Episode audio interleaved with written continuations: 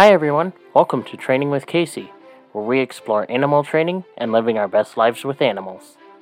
I'm Joseph Laughlin, producer of this podcast, and now here's your host, Kayce Cover. Let's get started. Thank you, Joseph. It's Kayce Cover, your host on Training with Kayce. And let's talk about a saying that's going around a lot adopt don't shop. So you're you're being encouraged by certain people to not buy a dog, but rather to go to a shelter and adopt a dog. Is this a good idea? Well, it really depends. It really depends on why you're getting a dog. So it can be a happy ending for a dog, but it could be a disaster for dogs as a group in our society. And there's lots of other practical reasons about it, but let's just get to the nitty gritty of why. Why I definitely do not support this idea. And that is because when you get a dog at a shelter, you usually sign an agreement saying that you will get that dog neutered right away. Now, right away is, first of all, physiologically not in the best interest of the dog. To get it neutered at all is not in the best interest of dogs, dogs in general.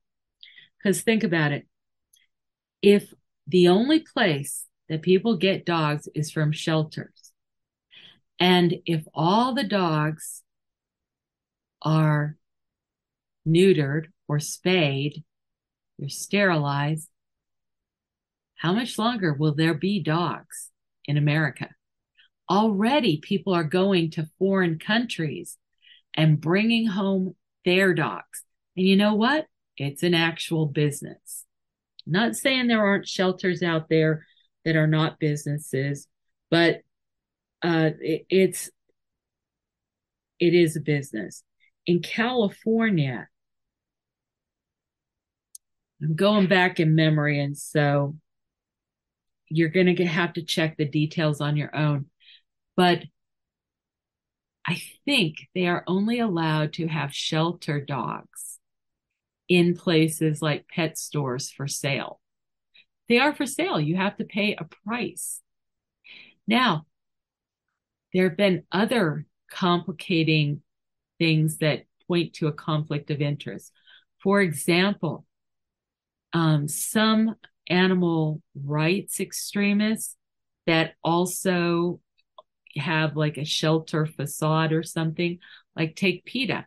PETA self reports that they euthanize over 90% of the cats that come to them. They self report that. And they say right out loud, they've had it. I haven't been on their website for years, but they have definitely published on their website that they think all animals are better off dead than with people. There's all kinds of repercussions about that. Places where they felt justified to take an animal from a person and immediately euthanize it before the person even knows where the animal is. They stole a little chihuahua off of somebody's front porch, as I recall, and they got taken to court and they had wrongfully euthanized that dog. It's ugly. Anyway, if they can make money selling you dogs that they get for free, then that's a conflict of interest. Now, this um, subject, there's so much to it, and I'd love to go into it in more detail. I, I hope to do that with a host or with a co host that is more involved in the shelter field. I think it would be so interesting. But basically, You have to have over 600 diverse, genetically diverse individuals to have a viable gene pool.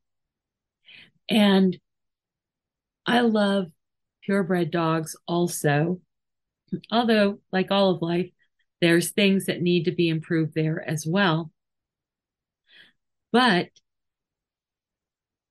if we only get dogs from shelters, purebred dog breeders will be the only source of dogs in the near future. And if you don't want that, if you want to have viable pet dog population, we are going to have to have general pet quality dogs that are not sterilized, that do get bred. And it is not an answer to take two purebred dogs and cross them. And I don't know why this is, but I was told by another trainer that the man that started the Labradoodles craze really sincerely regretted that he ever got involved in that. He just was trying to make a dog that would be hypoallergenic and also good at detection and so forth, you know, like scent detection. In any case,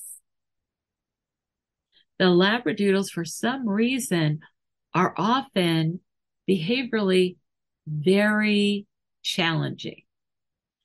We see a disproportionate number of Labradoodle behavior problems. I don't know why.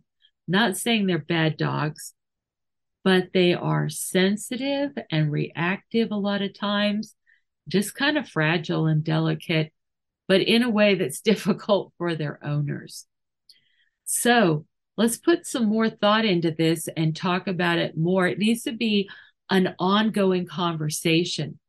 But for the first thing to think about is if you do not have dogs that can reproduce, then soon there will not be any dogs.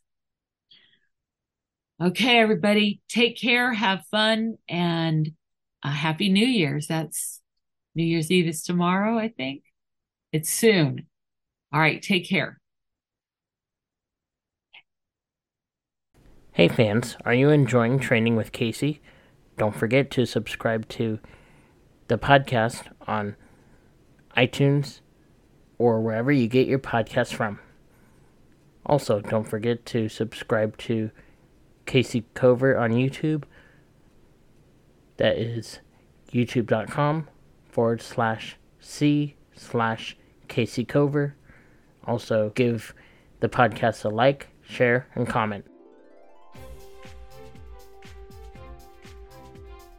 Thanks for joining us. Come back for more news and views on animal training and living with animals. Stay at the top of the pack with Kayce. This is Joseph Laughlin, producer of Training with Kayce. See you next time.